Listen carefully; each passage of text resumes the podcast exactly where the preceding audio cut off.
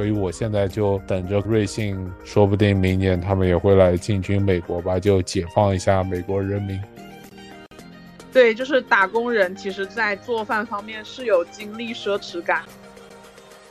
买这个绿植物，可能它长得那个大小的时候，说不定我都有别墅了，我就可以把这个植物搬走。Hello， 大家好，我是金子。Hello， 大家好，我是罗丧尸。大家好，我是 Roger， 我又来做客了。已经躺下了。是。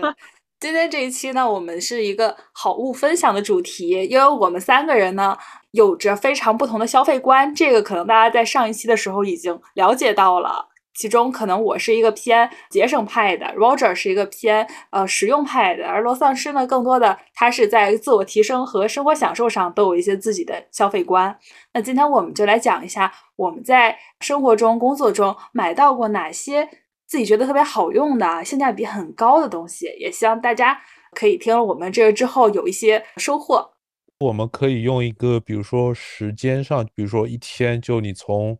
起床，然后出门工作，然后工作中，然后下了班回到家，这样一个都可以。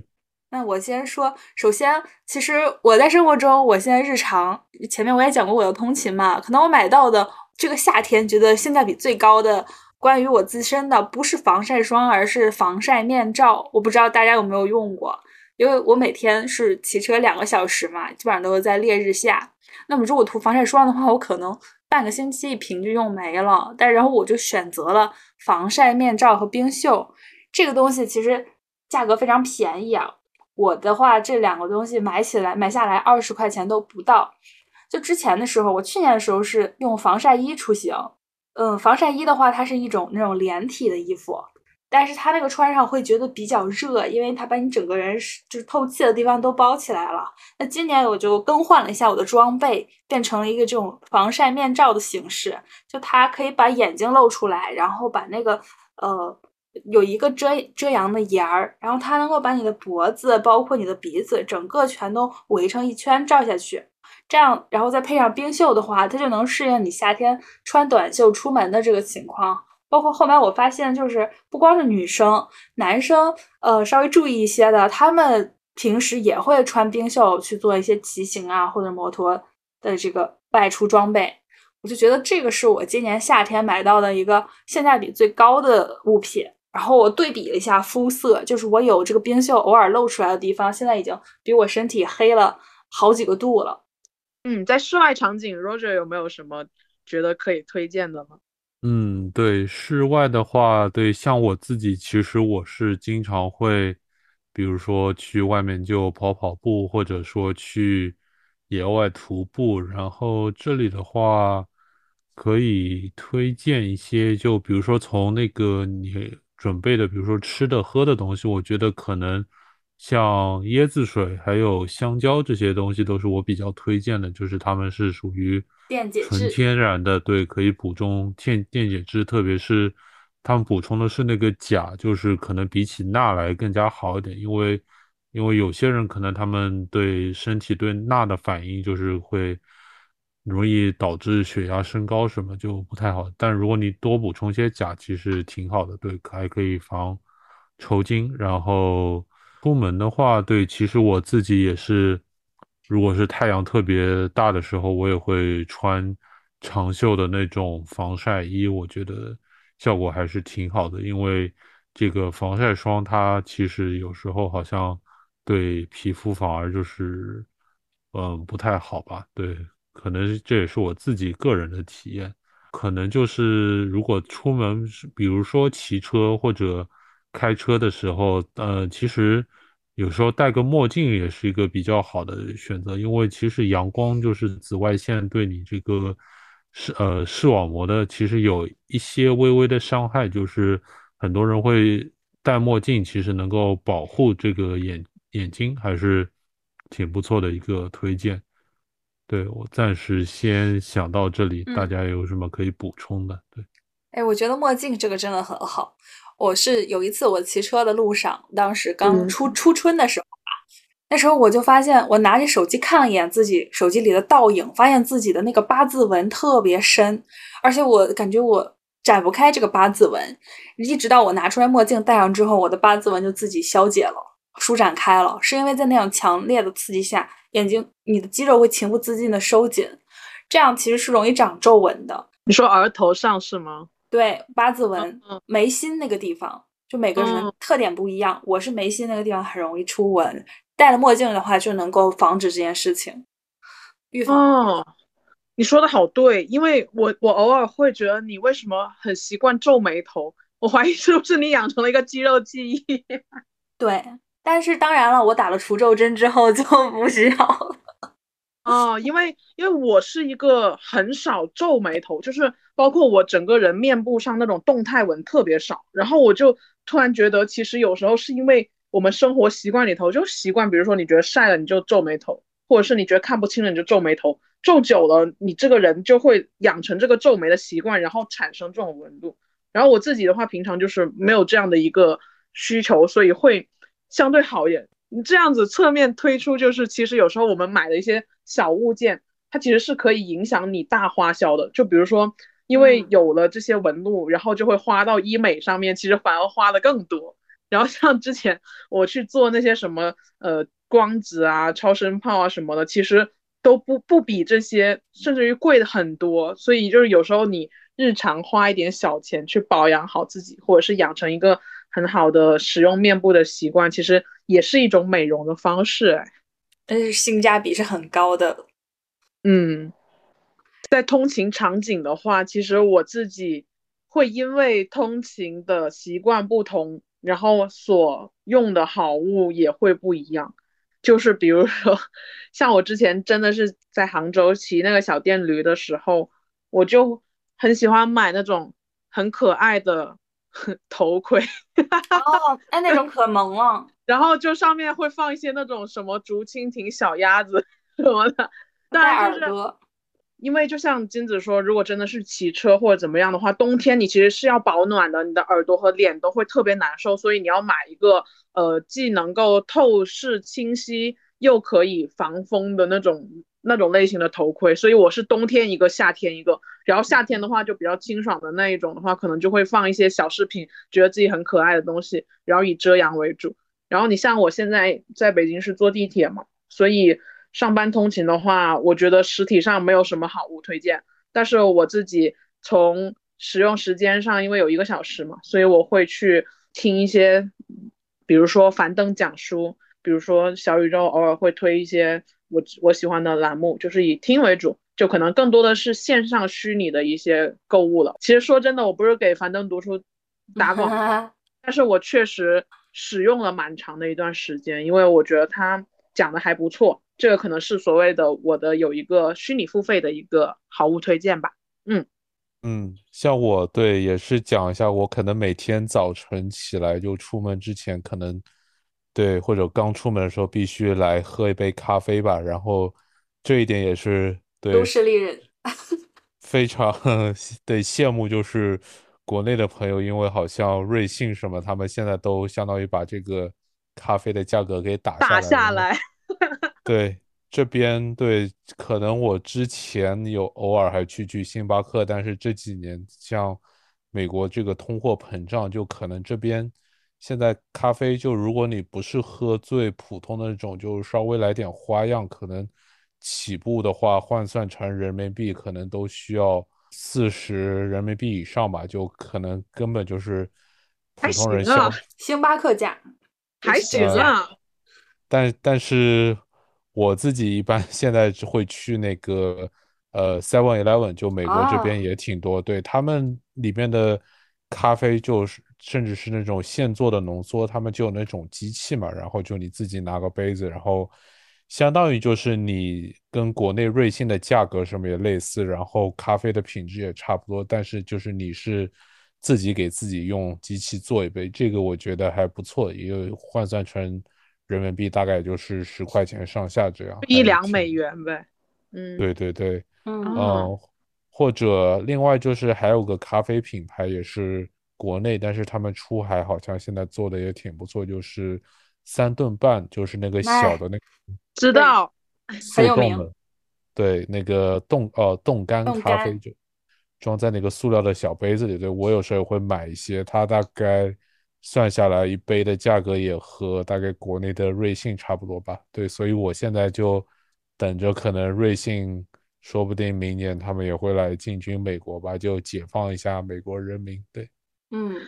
你说到这个早餐，我又想推荐一个了，就是我今天怎么都是广告啊？就是来，我想推荐肯德基的大神卡。什么？因为肯德基的卡，当然这个可能在美国没有，但是就是因为在北京吃早餐，我觉得真的挺贵的。买一笼小笼包也得6-7块吧，然后加个豆浆什么10块钱就出去了。然后我在北京呢就更加难受，因为它那个豆浆呢是基本上90%是水，然后10%是那个豆浆精，整个一个难喝，然后就很贵。前阵子受到 Nancy 的熏陶，然后他说他有在肯德基办大神卡，然后我就去看了一下肯德基那个早餐，它不仅种类多，而且打完折以后还蛮便宜的，就是也就10块以内吧，而且品质都是标准化的，然后花样还不一样。想吃帕尼尼就吃帕尼尼，想吃那个小汉堡就是汉堡，然后还有一些什么小笼包啊、拌面啊，还有一些新品吧，比如说最近的那个花生酱云朵吐司，就基本上不到10块钱你就可以买一杯拿铁、一个吐司，我就觉得还挺经济的。然后所以最近我是一个深度的肯德基大神卡的使用者。这个卡是多少钱？一个按月吗？这个卡是20块钱30天吧，然后其实你想，它打完折，你如果每一周去个3次的话，那你平均下来每一次也就多个1-2块钱，然后就等于可能平常要20块钱或者10几块钱的一个早餐，它打完折基本上就是10块左右就能够拿下，我觉得还挺好的，又有粥又有面，就变着法子给自己吃东西。但仅适用于一线城市啊，因为其实很多小城市，你比如说像武汉，它东西就很好吃又很大碗，那我觉得你就不必去办这些东西了。这里我就要推荐一下我的平替，就像刚刚 Roger 说的咖啡，这里面我其实可能我对咖啡的油脂啊品味可能要求不是很高，所以我有时候会喝速溶的咖啡。这个速溶咖啡的话，它的这个价格一下子就下来了，它成本可能就几块钱都不到。再一个，如果我想追求品质，因为想要香气的话，还是要现磨的咖啡嘛，那我可能会用那个摩卡壶，我觉得那个其实真的挺方便的呀。你只要把那个咖啡粉放在里面之后，你加一点水，就像煮开水一样，几分钟就煮出来了，你就得到了一杯浓缩，然后你可以去加冰，也可以加奶，也很快手的一个做法。这个我觉得这个性价比是高的，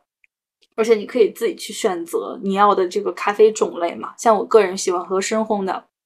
然后在吃饭这里呢，我觉得最近我买的最好的一个家用电器就是微波炉。之前我们因为有烤箱也有这个炒锅啊什么的，就一直没买微波炉，觉得可能我们在就是花点时间就能解决，就不用多买一个电器了。但买了微波炉之后真的不一样，就是在早餐的提升上，就是我们现在会买很多那种特别大包装的速冻的包子、烧麦什么的。对，还买了一个煮蛋器，然后就是微波炉加煮蛋器，可能加起来一共5分钟的时间，两边左右开工就可以把这个早餐解决掉，然后也是比较划算的，但是有时间成本。像我说的这3个电器，你都可能加起来，就如果同时做的话，10分钟之内能把它解决掉，然后吃完可以去上班。觉得是一个对生活幸福感的提升吧，就是这几个电器：微波炉、煮蛋器和这个摩卡壶。我要补充的是烤箱和豆浆机耶，因为豆浆机的话，就有一度我很沉迷于那个磨酸奶的牛油果奶昔，然后我回家我就自己在那复刻，但是呢我就发现我真的是刻不出那个磨酸奶本身的那个味道，所以我还是会花钱去买磨酸奶。但是我觉得这个豆浆机本身其实是非常健康的，就是能够把新鲜的食材或者是说你觉得相对安全的食材能够快速的陈列到自己面前吧，就不用再去喝一些食品添加剂。然后关于烤箱的话，我是觉得它在烘干上面其实还挺好的，因为微波炉有时候那个水汽就特别大，烘出来的东西就黏糊糊的，然后烤箱的话就基本上你是可以烘出一些焦脆口感的，我是挺喜欢吃焦脆口感的东西，所以我还挺喜欢用烤箱的。嗯嗯。哎 ，Roger 这边有没有什么电器的想法？因为刚刚说到烤箱，我就想到我在美国的时候的那个烤箱，那都是能烤鸡的那种超大烤箱，太大了。对，对，你在早餐方面呢？对，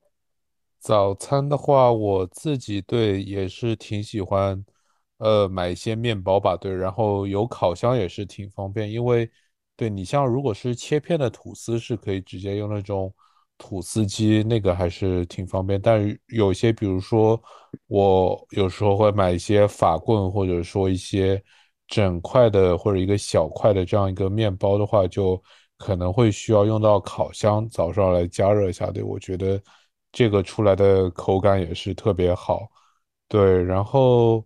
其他的话就可能早饭有时候我也会自己做煎蛋之类的。就这时候如果你有一个那种小的平底锅，我觉得还是挺方便，因为洗起来什么都比较方便一些。对，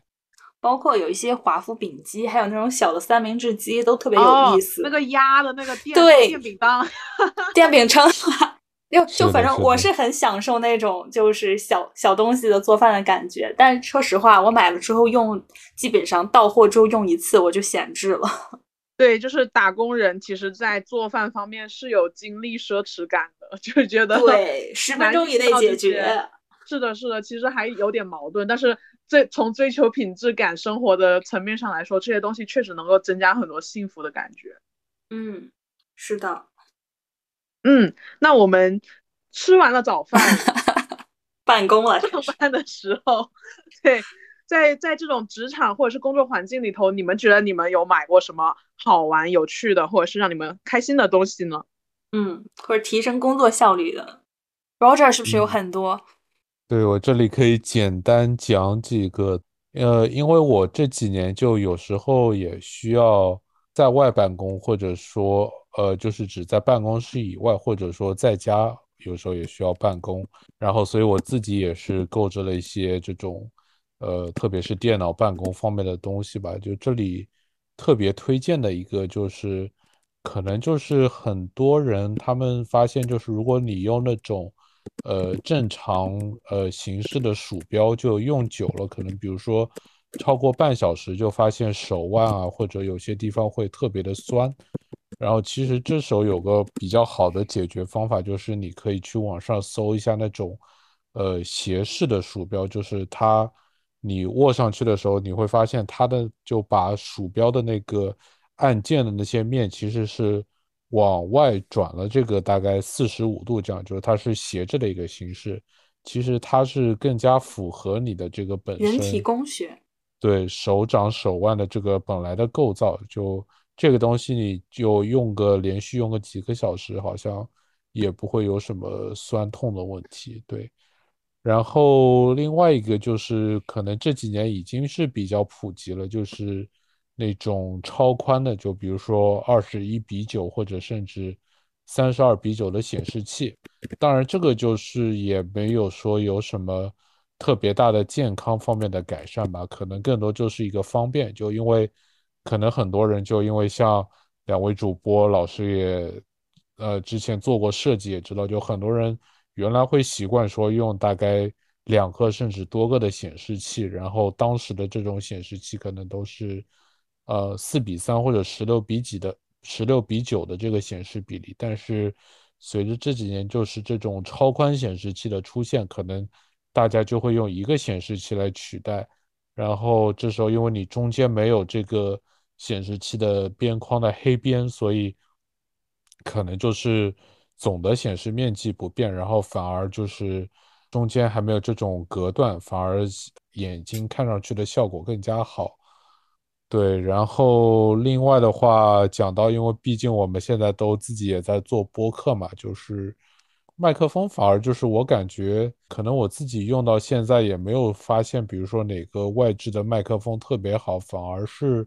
我觉得特别像一些苹果或者安卓它手机或者平板他们自带的这些麦克风，其实录制的效果还是非常好的。对，其实可能更需要解决很多时候需要解决的是一个环境噪音的问题吧。就比如说你在家里录制的时候，你可能反而需要保证就是房间不要过分的整洁，过分的就是一尘不染，可能你需要在一些角落里挂一件衣服这样，或者说有条件的可以大家网上去买，就是应该价格还比较便宜的那些天花板或者墙的角落里放一些隔音棉，就吸收一些回声和外面的噪音。就这就是我目前可以想到的一些推荐吧，就先抛砖引玉一下。我发现有感触，我发现我们是拔草大赏，就告诉你哪些钱不该花。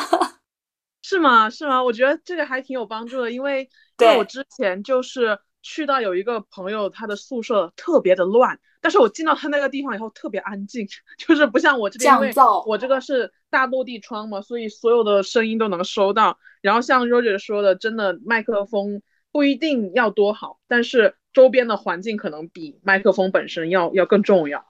对啊，是这样的。包括我录播客之前，有朋友跟我说觉得我的声音还挺清晰的，很干脆，问我用什么录的。其实后来我发现我戴了这个耳机只能听声音不能录音，我其实用的是电脑自带的这个收声在录音，但效果还是挺好的。对，就是你们之前一直说我那个有杂音都是因为我用耳机，我现在最近几期我就用 iPad 自带的那个麦克风就很清晰，我就觉得还是相信人家科技吧，就是我们买了那么多乱七八糟的东西，可能还没有它自带的好。对，绕了一些弯路。对。嗯，那在办公场景里头的话，其实我很不注重办公场景的人，我反而会去买很多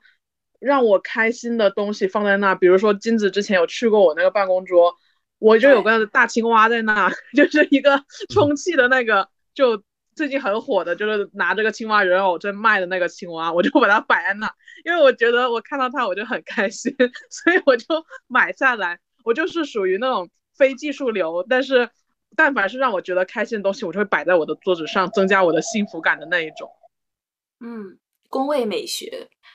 然后刚刚 Roger 说的这个斜式鼠标啊，说到这儿，其实我确实在工作这个工位上坐久了之后，我会有一点这个肩颈酸痛啊，包括背痛的情况。其实我之前在办公的过程中，我就有做过一些尝试和挣扎。首先，我一个比较搞笑的尝试是我在那个前公司的时候，当时我也是在做体育这个产品业务嘛，然后当时我买了一个瑜伽球。我不知道你们知不知道，就是那种巨大的瑜伽球。我知道，就弹你坐在上面然后就乱动的那种。对，我就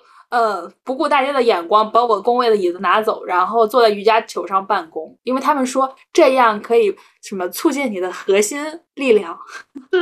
是的，因为那个耿飞他前两天就说他腰不太好，然后他的老板是个外国人，是个美国人吧，他就说那我给你下单两个瑜伽球吧，然后第二天就来了。他就很社死，你知道吗？因为他是 I 人，所以他就是你是主动把椅子挪开了，他是被老板要求你坐在这个瑜伽球上办公。他说他已经社死了2-3天，现在还坐着呢，是吗？我不知道，但是我觉得那个老板挺有意思的，就是他主动让你把瑜伽球作为你的工位。其实坐久了会有点累，因为你需要一直调用你的肌肉嘛。那个是挺难的。当时刚买了那瑜伽球的时候，我就跟我的同事们，我轮流坐在上面拍照，特别搞笑。大家就把它当成一种工位社交的一个仪器吧。然后再一个就是在这个，就是在缓解肌肉酸痛上，我有买过一个，牌子我记不清了，也是一个出了各种按摩仪的牌子。一个按腰的一个特别大的一个仪器，然后我就会放在我背后，按一下开关，它就可以按摩你的这个后背，主要是后腰以上的这个地方。这个按摩，我自己感觉还不错，还挺舒服的。但是推荐了几个人，他们也买了之后，他们体验并不好，就感觉他们好像用了2-3次就搁置了。后面我也不用了，然后我带回家之后呢，我室友他就开发出了一个新的用途，就把那种按摩腰的那种仪器平放在床上，把腿放进去。因为我这个室友他是在银行工作，每天站着嘛，他需要放松他的腿，但后来发现腿部按摩仪其实反而没有那么多好用的，就反而是这个腰部按摩仪它是平行的两个轨道的按摩头，正好可以去给你按摩腿部，然后就按摩的很舒服。后来我也试了一下，就在放松肌肉方面，这个腰部按摩一按腿是真的管用。讲到对按摩的话，就是我觉得我可能是花的最值的一笔钱，就是我买的这个健身房的会员，它对里面它是休息室里面它是自带那种按摩椅的，我觉得对像是你在锻炼完之后你到那种按摩椅上，因为它是都是带那种全身按摩功能，我觉得对你的这些什么肩颈啊，还有包括背腰，然后包括腿部，它按摩都是效果挺好的。对，特别像我们都是属于这种办公室一族嘛，就是其实很多这种久坐啊或者造成的一些劳损问题都是可以通过积极的锻炼，然后包括事后的这些按摩恢复能够解决大多数的问题。对，我觉得这个钱还是花的挺值的。我可能以后真的等我比如说涨工资以后，比如说或者有个稳定的住处，可能真的会考虑在家里买个按摩椅，我觉得这个好像是个挺不错的对消费选项吧。对，我真的有看过这个按摩椅的价格，哎，家用的按摩椅要是很舒服的要1万左右，对，挺贵的。说按摩椅，其实我们公司是每一层都有3个按摩椅的，然后我同事们他们有时候工作累了或者午休的时候就会在按摩椅上睡觉，而这一点是我觉得我们公司福利还不错的一点吧。再一个我还想推荐一个按摩的仪器，就是飞利浦的，它有2款，一个是专门按摩腰部的按摩椅，一个是就是女生来例假的时候有时候肚子会特别痛，它也有一个就是边加热边按摩腹部的。我觉得这2个原理其实是相似的，它是那种很轻便的带子，然后配一个带磁吸头的一个控制台，也很小，大概直径是6厘米左右。这个我用起来，然后包括我买了一个按摩腰部的给我妈妈他们用，都觉得体验感不错，而且轻便。这个我觉得大家可以如果有需要可以尝试一下，因为它是可以加热，然后可以调换不同的按摩力度和方式的。就关于按摩椅的话，其实这就有拓展到我们的办公环境。刚刚我们说了很多都是室内嘛，其实因为我一开始是不觉得按摩椅这东西特别鸡肋的，然后直到我后来经常出差，或者是说我经常外出外派的时候，我发现我有一个养成了一个习惯，就是我一到机场或者高铁站我先找按摩椅，因为我觉得在等待的那1个小时之内，如果我能放松个半小时，我会无比的惬意。而且我对于那个公用按摩椅我甚至还有点要求，就是如果说它不是那种全包式的，它只是一些简易式的，我还会觉得有点不舒服。我就是想要一个那个能够半躺的，然后尤其是能够按到肩颈肩背的这一块的那种按摩椅。那有时候我宁愿花个多点钱，我也愿意去在同等的选择之中，我会选一个更加舒服的那个按摩椅去使用。包括在那种出差呀这样的一些场景里头，我自己的话会觉得一个好的拉杆箱还挺重要的，因为经常会有那种要么就是轮子磕磕巴巴那个声音就特别尴尬，要么就是说你滑动的过程中它就不好走路，所以我之前还看到有那个自动跟随的那种机器人小箱子，我还有去特地看了一下，但是因为我经济条件不允许啊，所以没买，但是我觉得这个东西其实还蛮重要的。对于行李箱这一点我有一个发言权，就是我去年还是前年去杭州出差的时候，我拉了一个我买了超便宜的登机箱，是一个布的黑色的，当时我刚落地杭州就下了暴雨，我拉着那个布箱子走到宾馆的时候里面东西都湿了，然后就很惨。然后所以行李箱真的不要买布的，你是要考虑到这种一旦有水出现就完蛋了。当时正好楼下有在办信用卡，又 Q 到了上一期，我办信用卡就送了我一个那个铁质的箱子吧，还是铁还是铝的，对，它的防水性就很好，然后就是不花钱，但是这个行李箱质量还真不错。我的体验就是行李箱咱们还是得买硬的，我之前不懂为什么硬的要重嘛，但是它确实能够帮助你抗压，而且能够防水。对，尤其是重要的文件啊，还有器械这一些，还是要好好的保护的。对，就是睡袋，我不知道你们有没有用过。我就是前段时间出差频繁的时候，我就买了一个纯棉的睡袋，就是不到100块钱，然后就是用这个睡袋的话，我就可以隔绝这个宾馆的这些纺织用品吧。因为我每次出差的时候，我发现我或者说住宾馆，我都会有一定程度的过敏，然后用了这个睡袋之后其实就比较自如了，你可以接受你的皮肤接触自己的睡袋，然后也不会产生过敏的这个问题。而且它比较小嘛，它这个整个叠起来拉起来之后，可能体积也就是20厘米乘以20厘米这样的一个大小，放在行李箱是很方便的。嗯啊，那如果说这个场景里头，我要补充的是，我觉得我会买很多一次性的内裤。哦，因为我觉得宾馆就是你又洗不干净，而且有很多细菌嘛，所以我就觉得其实反而一次性的这种内衣内裤会更加适合出差的场景里头。对，嗯，如果说我们结束了所有的工作场景和在户外的这一串的这些，我们会回到家里头。那在家用场景里头有什么让人幸福的东西呢？嗯，我先来吧。我在家居的生活中，其实我会买很多的这个收纳的设备，就是什么置物架之类的，包括我们客厅里的什么微波炉置物架，包括食品的那种带轮子的那种收纳架。因为这些能够让我们屋里面变得整洁一些，这样找东西的时候比较方便。因为我们不是自己做饭嘛，所以这个买来的菜和水果是很容易坏的，如果你不能够把它们一目了然的摊开，很容易造成一个结果，就是它在不知道的地方坏了，会生虫子腐烂，那个味道是非常可怕的。而且要避免蟑螂嘛，就是一定要把这个事情做好的话，就需要通过一些合理的收纳方式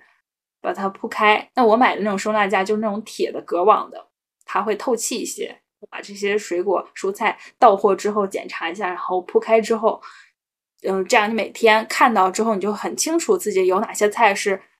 该吃了，有哪些菜是可以扔掉了，然后去添这些新的。这个是我家居的一个好用物品，就是收纳架。嗯，我也可以来讲一个，就可能这一年过去一年可能觉得买的最值的一个小的家电吧，是一个空气净化器，还买的挺便宜的。因为我买的是一个就是只用在我自己卧室的一个小型的，所以好像也就人民币的话也就几百块钱。但是我觉得，因为我好像之前有一些，比如说在外面的时候，特别春天会有花粉过敏，然后好像我在家里的就卧室里放了这个空气净化器以后，就家里的一些比如说花粉还有一些灰尘就少了很多，然后觉得这方面的体验好像就是好了一些。对，然后这个东西其实也不仅仅是你有过敏了，就像之前就是特别在美国这边，它因为经常会有一些森林的山火，然后即使你不是住在那个这些着火的森林旁边，但是他们飘的那个烟有时候可以大概传播个大概几百甚至上千公里，所以说有个这个东西就对于你在这方面就是自然灾害的一些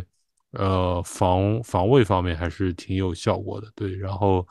这个东西，对，其实你不管住在哪个国家，你只要是大城市，一般其实空气质量都是不太行，特别是有工业化的地方。对，所以家里有个至少你比如说在卧室或者客厅里有个小的这个空气净化器还是挺不错的一个体验，推荐一下。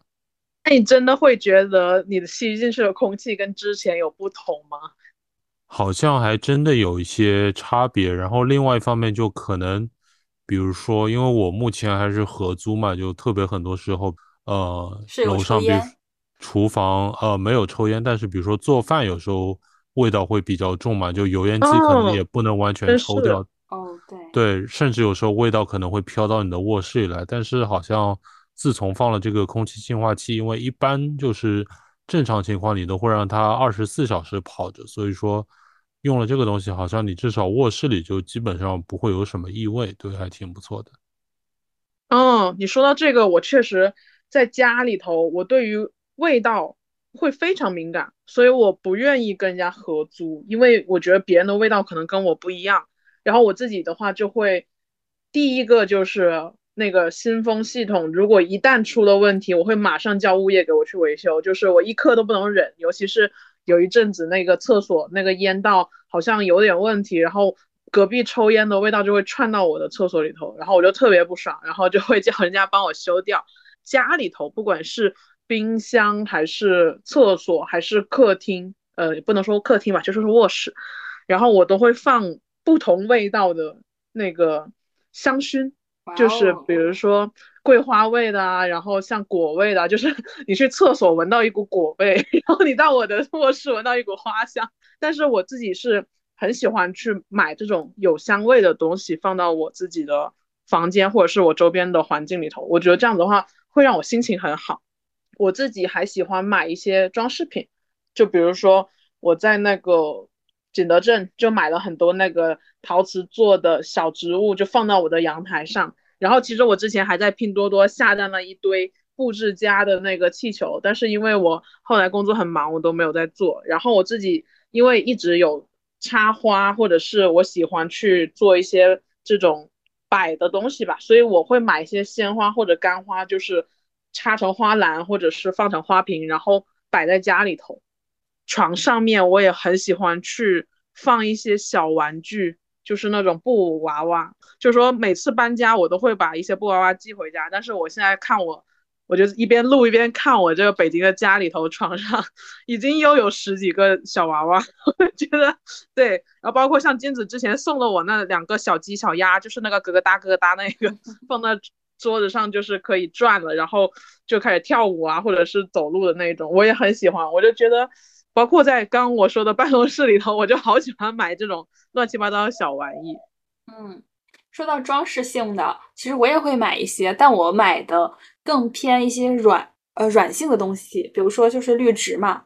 而且我买绿植可能跟大多数人买绿植不一样，我是要看着它长大的。因为像装饰家居这一部分，其实我有观察过，就是为什么别人拍出来的这个家居的照片那么的有那么生动，在简洁的同时又感觉到它有一种生命力和舒适的感觉。我观察到它其实就是绿植是很重要的一部分。嗯，一般来说好看的家里面每个屋可能都要有那么一两个植物。然后我观察到这一点之后，因为我也想提升一下自己的幸福感，就买了一些。像我的装饰性的买的是这个龟背竹，然后发财树，还有一个琴叶榕。像这几个植物我买的时候就是买那个最便宜的最小的款式。最小的款式通常来说就是它是一个比幼苗大一些的植物嘛，大概可能是10块钱上下，很便宜。但是这个植物它为什么会溢价那么严重，就是因为它长得越大它花费的时间越久。那我买这个绿植，我的想法就是我要从现在开始让它跟着我的这个财富一起积累的同时，它也变得长大。等到它长到那个大小的时候，可能说不定我都有别墅了，或者我有自己的家了，我就可以把这个植物搬走。那我养的时候就很有成就感。包括我养了那个琴叶榕之后，我当时刚买来的时候它可能是5厘米高，那现在可能有20厘米高了，长得很好。就很有一种成就感吧，而且放在家里我觉得它越来越漂亮了。再一个，这里也有一个建议吧，就是在我养了植物之后，我就发现其实陶土就是陶盆或者瓷盆不一定是最适合种新鲜植物的，其实塑料盆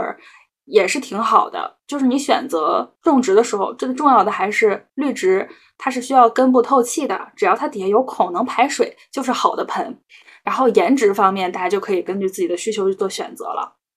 因为我以前不管是买盆栽也好买植物也好，它最后都会发臭或者是就是生虫子，这个你能忍是吗？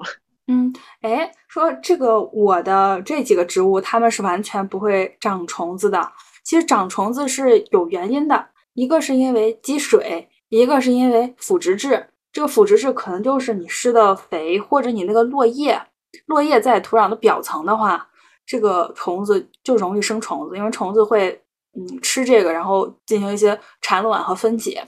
那方法一个就是要清理落叶，再一个就是保证不能积水。也不能让，不光是盆不能积水，而且它这个盆里面漏出来的水也不能积太久，因为一旦是出现了水的话，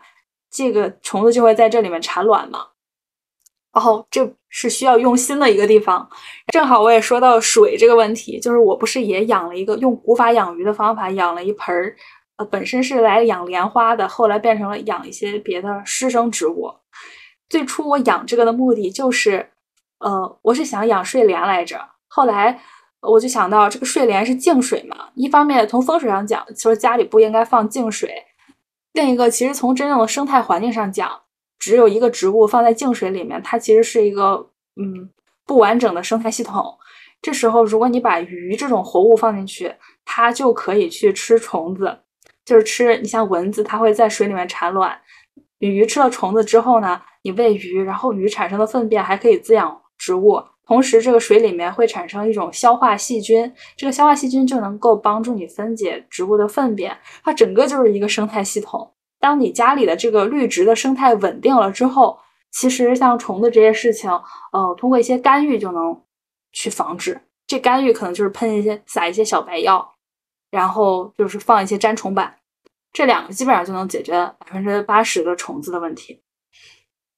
明白了。而且我刚听到金子说竟然还有一些玄学的考虑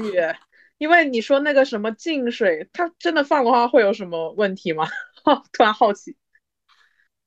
我没有仔细的看玄学，但我总觉得玄学跟这个实际的这个背后的这个原因，就刚刚说的产蚊子这种是相关的，就是放了净水，它的结果肯定是会臭掉。因为我以前自己养那个，你可以理解是类似于就是种球植物嘛，之前想养郁金香，然后想养那个风信子这一些东西，然后养着养着它就会发臭，然后最后也结不出东西，我就会把它丢掉。然后但是你刚刚听你说你会带着你的目光或者是你的期待去养那个植物，我觉得还挺不一样的，就是要是我会养的话，我也希望我能够这么去养。对，发臭肯定是因为这个植物有些地方死掉了，就是它濒死了，因为活物、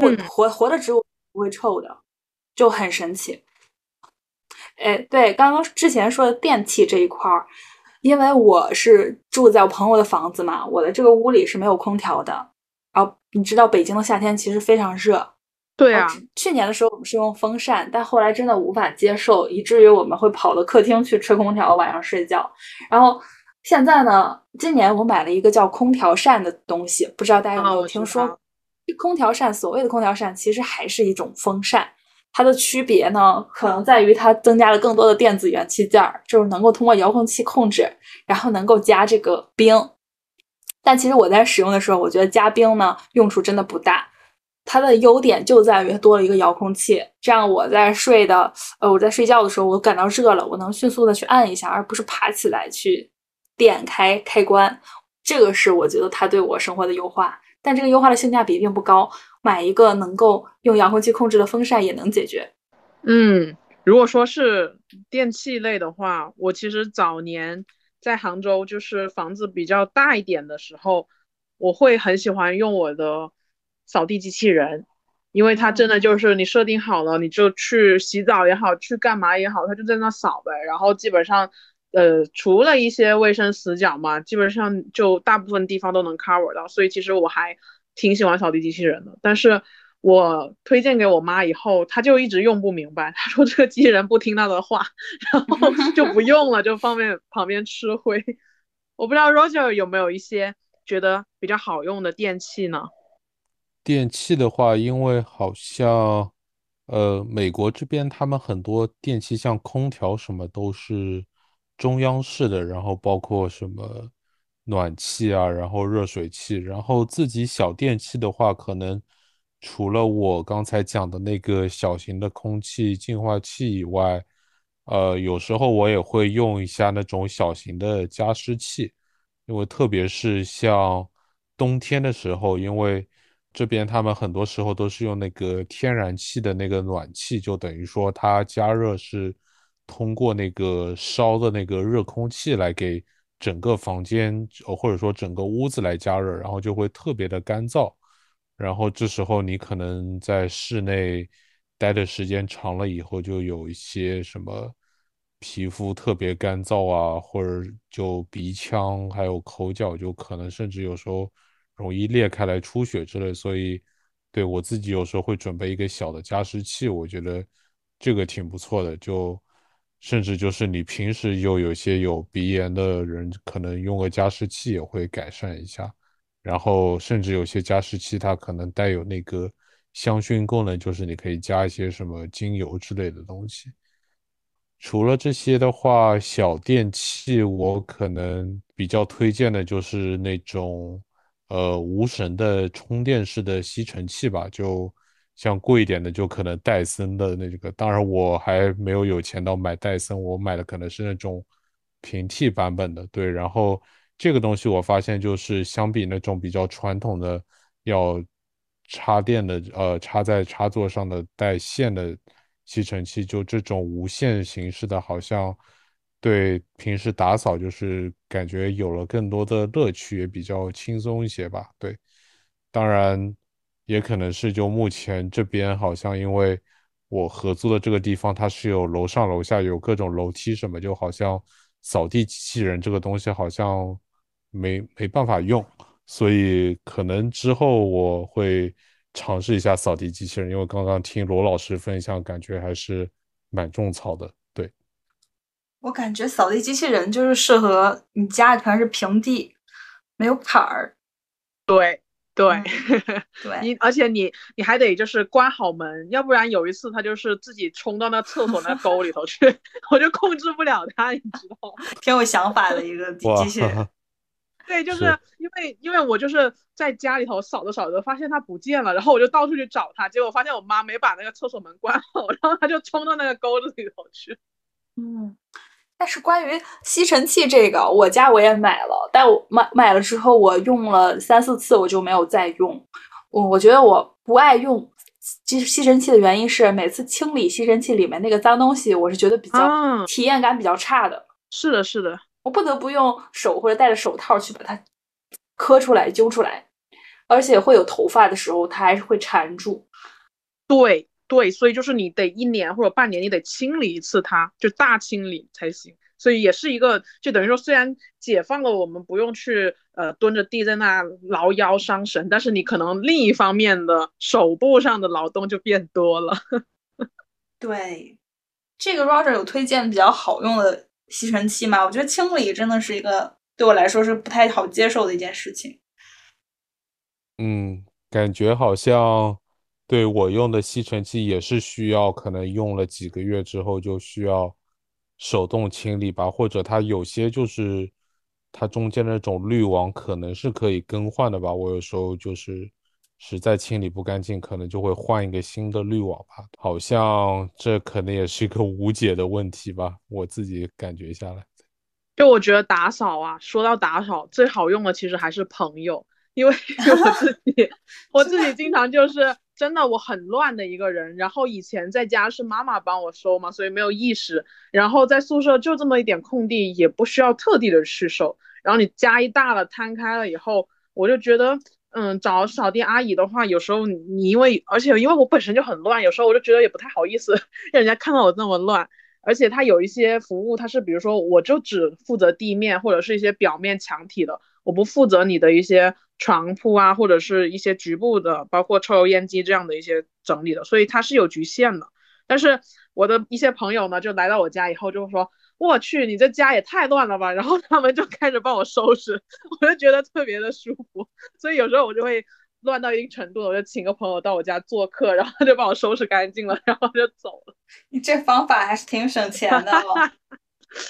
哎呀，人家也招待一下别人的了。之前我们一度是懒，也是挺懒的，我们就是想着每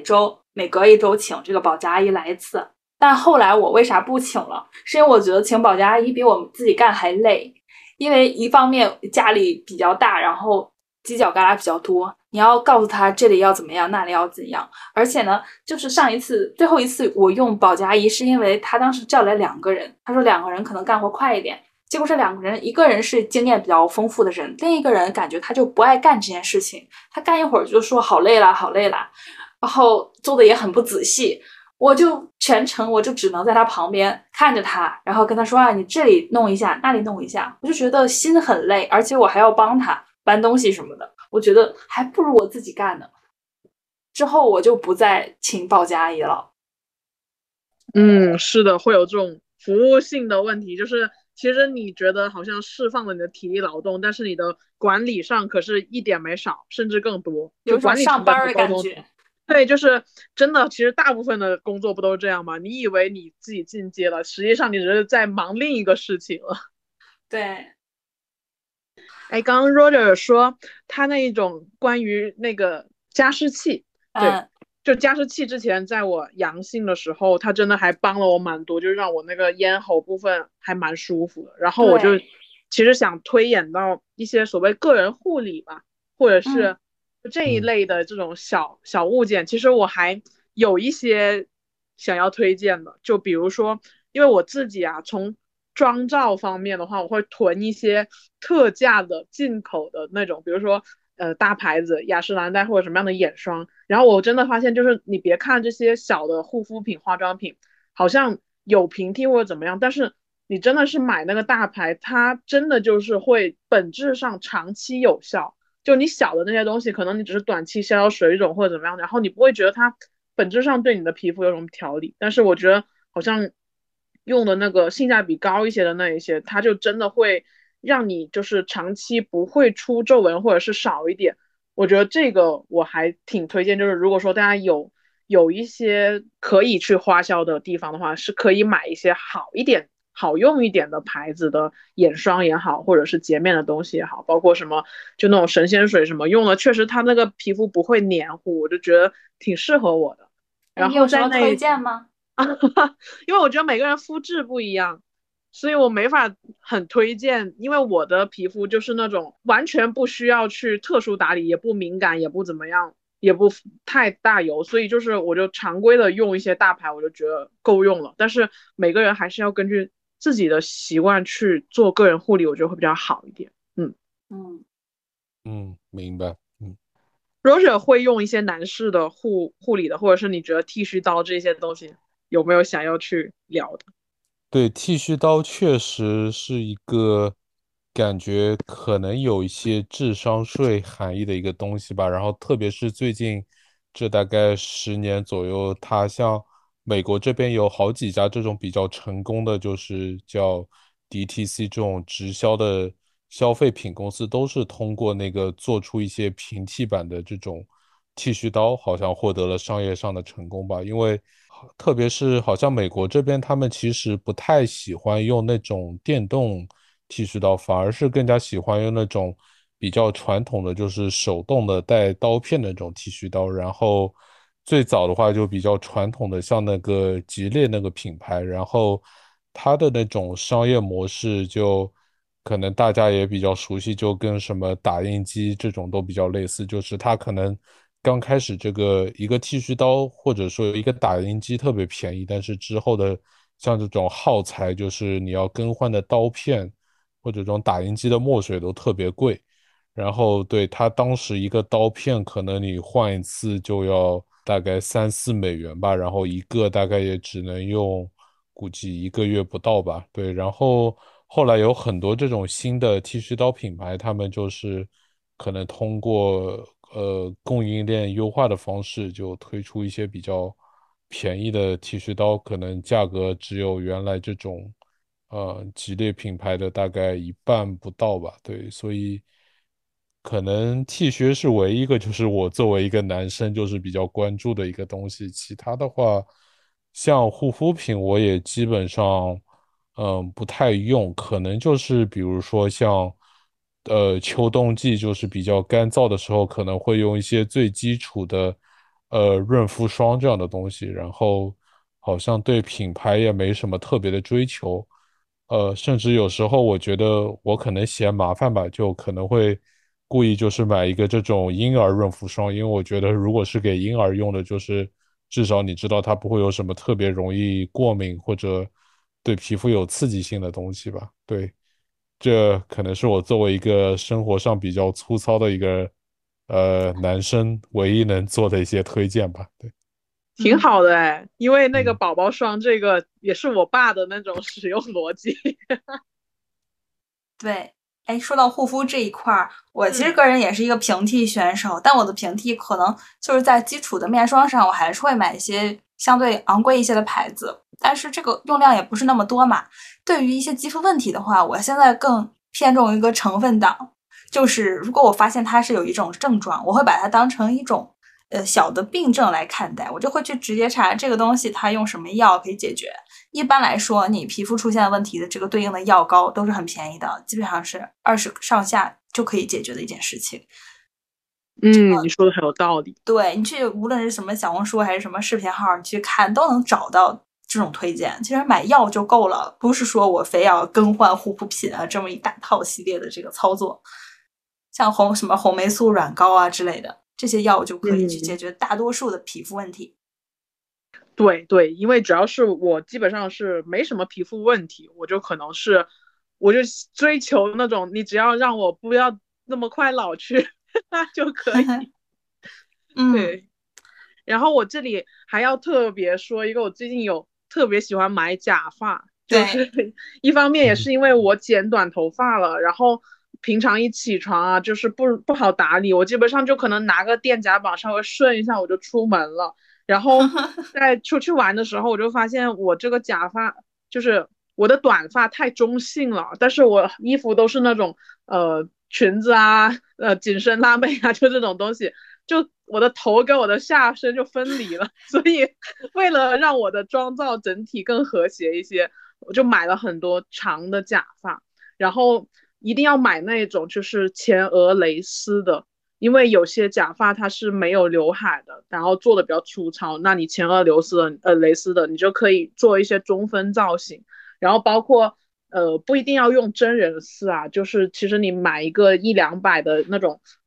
高温丝或者蛋白丝的就足够了，而且它基本上是能顺的。然后我一般会买那种枕头带的，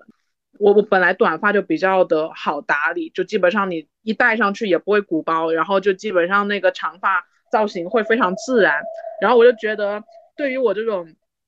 10年都长不出一头长发，然后又很喜欢去剪短头发，又很喜欢去漂啊染啊烫啊，就特别伤头发的人来说，其实假发这个东西还挺适合我的，就可以达到我可以随时随地想要更换造型我就变化一下的这种需求。哎，你在选假发上有什么心得吗？因为我有时候会帮我妈妈找这个适合的发片，但我感觉好难啊，搞不懂。我觉得发片这些东西它其实就是20-30块的东西也够用了，但是它跟你的这个本颜色就是可能还不一样，所以要求不了太多。然后你像我的话，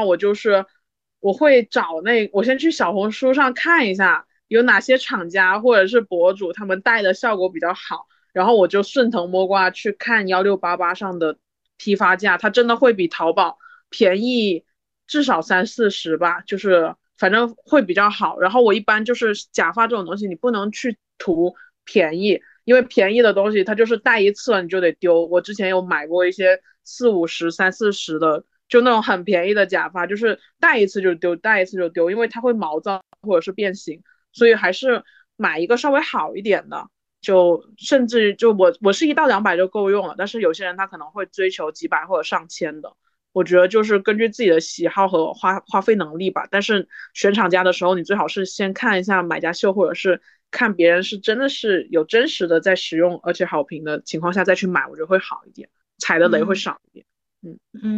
这个1688这个挺不错的。刚刚你说到假发嘛，就是关于就是出门外出的这个妆造系列的，我这里还有一个感觉还不错的一个东西，就是项链。因为之前我平时是一个不戴任何首饰的人，包括我虽然有耳洞也不会戴耳钉，因为我耳朵会有点流脓。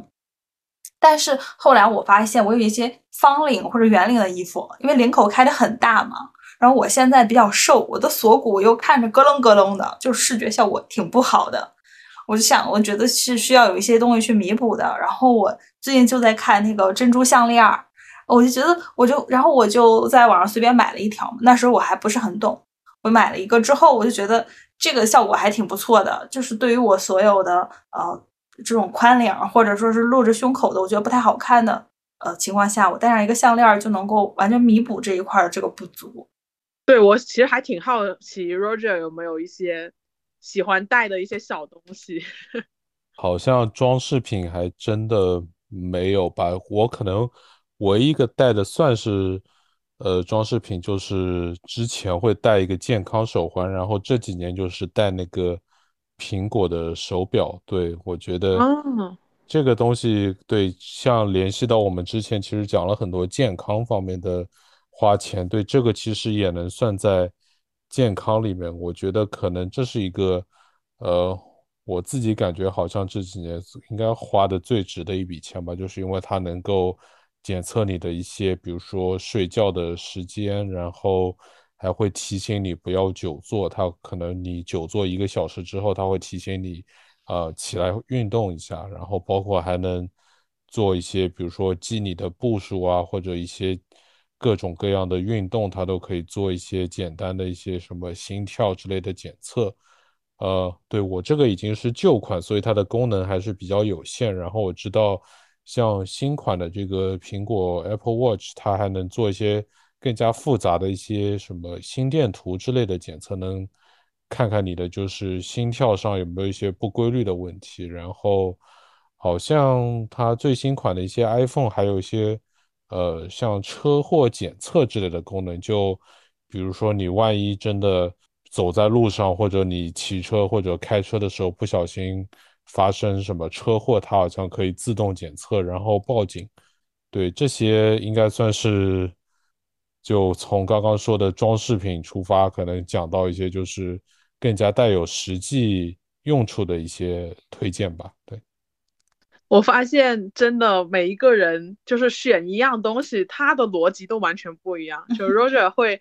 很在乎它的实用性或者是所谓的科技体验，然后像我的话就是好看就行啊，或者是怎么样，然后像金子的话可能他会考虑一下，哎，跟我这个人的气质搭不搭什么的。因为 Roger 刚刚说到那种有点黑科技的那种饰品啊，我就想起以前有我的那些男生朋友，他们喜欢买什么呢？他们就是有一个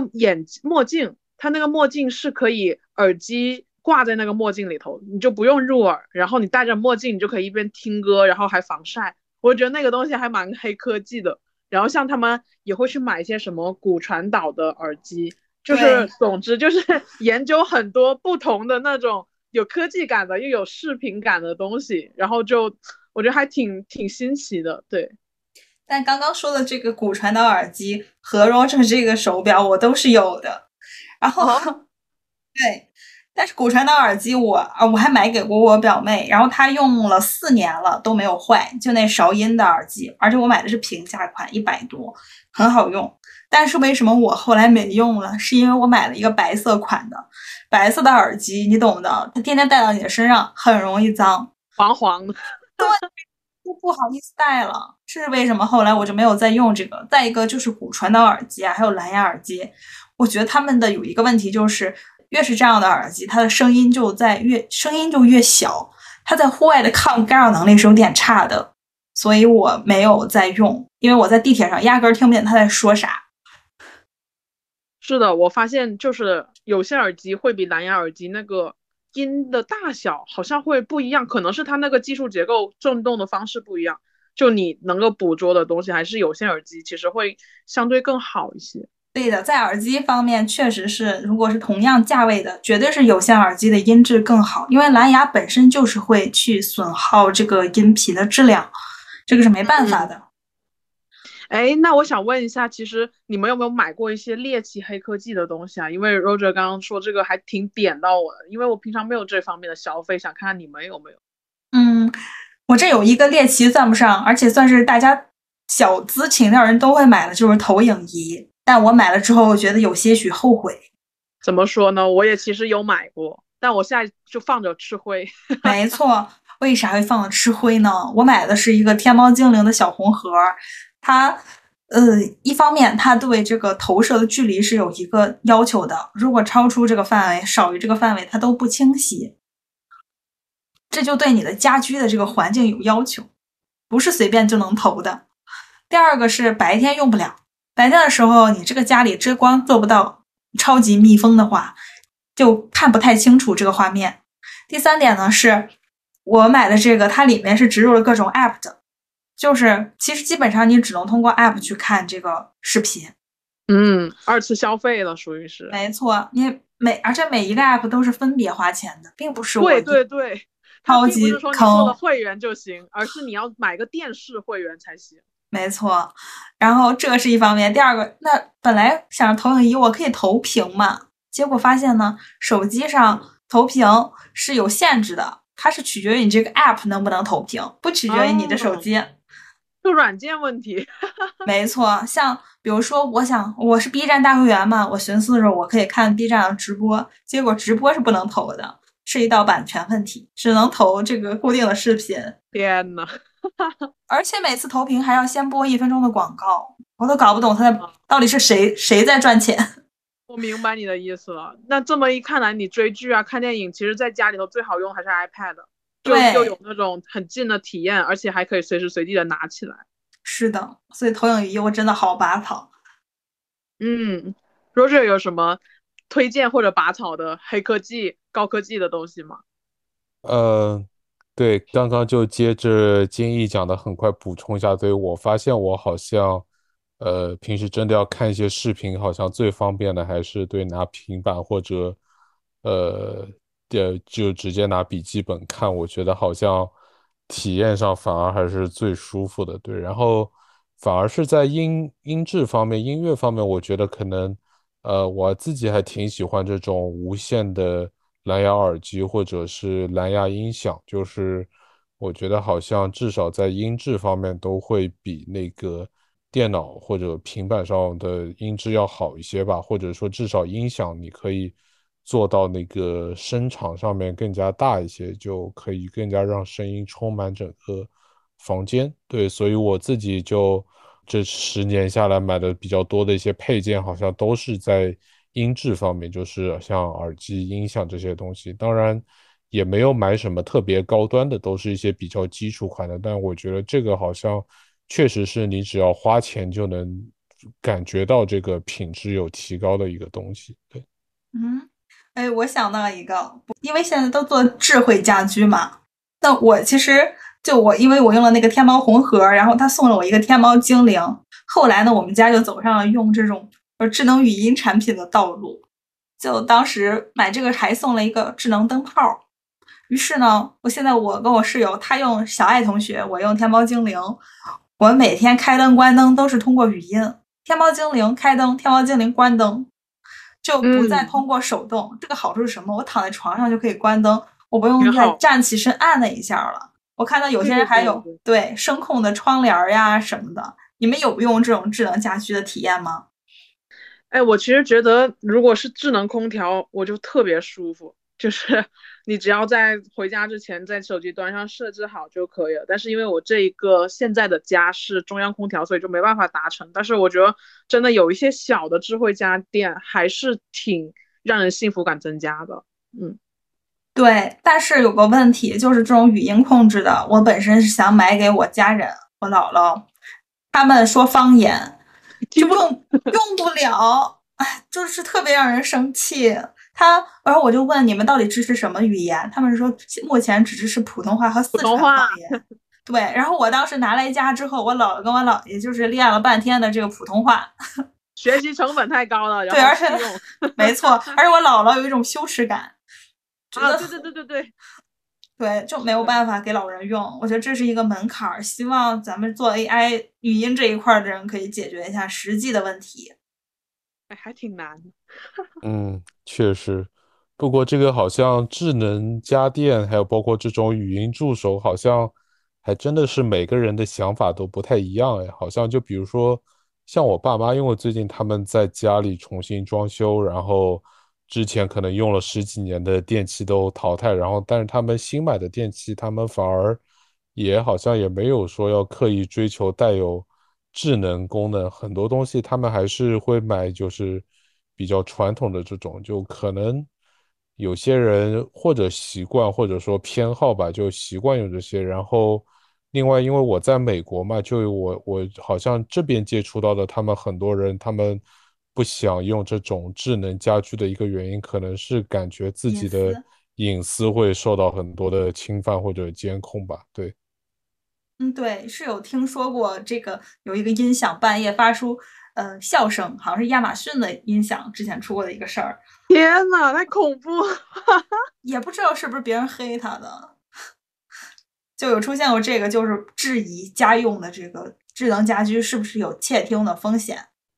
整体上是向好的，就是这些东西，只是说因为可能生活的时代或者是因为一些其他的原因还没有完全跟上这个节奏，所以才会显得它不是很好用。但我觉得这个技术我是很喜欢的。对，可能需要法律法规上对它进行更多的控制吧。是的，是的，我觉得我们至少这2期录下来想出了很多之后可以做的选题，比如说自己怎么在家做菜，可以比如说每个月我觉得我能省出大概1-2000人民币了，可以的。天哪我觉得我们可以做些什么，就是我们在这里可能立一些 flag， 然后我们可以再然后去复盘延伸出来。 对，后面我去复盘我通过这个实践有没有什么收获，或者我有没有达成，来做一个分享，这种也蛮好的。哦，我突然想到还有一个板块有点真人秀的感觉，还有一个场景，就是你们在社交里头有没有什么好物吗？我可以先抛砖引玉一下，就是比如说我前面说的桌游的游戏，我最近就特别沉迷，我觉得这是一个很好的社交的一个工具。就是可能玩游戏你玩的好或者坏本身不是我追求的，我也不计较输赢，但是我觉得在这个过程中，就是这个局子里头大家平常从事不同的工作也很难去交流到的一些事情，在这个所谓的沙盘或者桌游里头就可以一览无余。所以像上次的峰哥也好，或者是之前我提到的那些维哥，这些朋友都是很出色的朋友，但是有时候他们不会说口耳传递他们的一些经验，但是在桌游的时候我就观察他们打法，然后就会吸取到很多知识复用到我自己身上。我不知道你们对于这个社交上面有没有什么推荐的工具或者手段呢？我突然想到我之前跟 Roger 在那个一个朋友家里的时候，他们在玩一个就是美国人可以玩的关于词汇的游戏，我就完全插不上话。什么东西啊？你画我猜吗？好像是猜，你去描述一个词，然后让对方去猜那个词。有类似的，然后包括很多这边的桌游也是那种偏向于这种你要管理你的什么经济资源，就用它这种建设类的。对，我觉得这种还是能够蛮体现每个人的，不能说整体的性格吧，至少是对于这种经济上的一些个人的偏好。对，这个我们说不定之后还可以专门做一些相关的节目，我觉得这个也是挺有意思的。 对，我跟金子最近还在盘一个财富流的教练，说到时候线下北京要聚一波对的，可以期待一下。对，然后关于这种社交场合，我还有一个好物，就是我平常会在去别人家之前，可能不同的人啊会带水果啊带什么的，我可能会买花但是前提就是说我知道这个人他第一是可能比较偏文艺性质的，然后有一点品味的，第二是他可能本身不会过敏的，然后我就会买一束花到人家家里。然后花这种东西在地铁口什么也很便宜，而且我觉得调性也还不错，就有时候我应急的时候就会拿过去。对，这个挺不错的，就是很能够帮助别人提升家居的这个氛围。而且有时候可能大家偏实用主义，像我这样的人我不会去买花，但是我可能还是喜欢的。就好像他们说男生收到花是不是也会开心，因为一般都不会给男生送花有请当事人问送花，我自己觉得我如果能收到花，不就朋友送的，我觉得还是会挺开心的。我觉得花这个东西还真的是，就是你自己反而就是不可能想到，因为花毕竟也有寿命嘛，你可能自己真的要维持，比如说屋子里总是有花，可能你得什么2周就去买一次，好像一般人也做不太到这个。如果偶尔有朋友来拜访送一个花，我觉得还挺开心的。对，你们在社交方面还有想要分享的好物吗？最近还比较少哎。等等我将来，我觉得最近做播客之后我的社交变多了，就是会未来有新的我们可以再开一期去分享。嗯，来个福利。所以其实播客本身就是一个很好的社交工具，没错，我们三个也是通过这样才联系起来的。对，是的，是的，嗯。其实从最开始早餐场景说起啊，一些追求性价比也好、效率也好的东西，然后一直到职场上，我们可能追求一些身心的舒适，然后到后面我们延伸到室外还有生活里头，我们可能更多会有一种需要享乐啊，需要追求生活幸福感的一些好物的分享，然后一直到我们现在说社交方面，可能有些东西是无形中把人和人的关系串联的更深了，也会加深我们对于幸福或者是对于人和人之间不同的感受的一些体验。好啊，非常感谢。嗯，好的，那我们今天就到这里啦。嗯，谢谢，好的，谢谢 Roger， 对，很辛苦，谢谢两位邀请，对，好的，那我们跟大家说再见吧。嗯，886，拜拜，拜拜，晚安。啊，晚安，确实晚安了，Roger 现在凌晨1点了，对，嗯。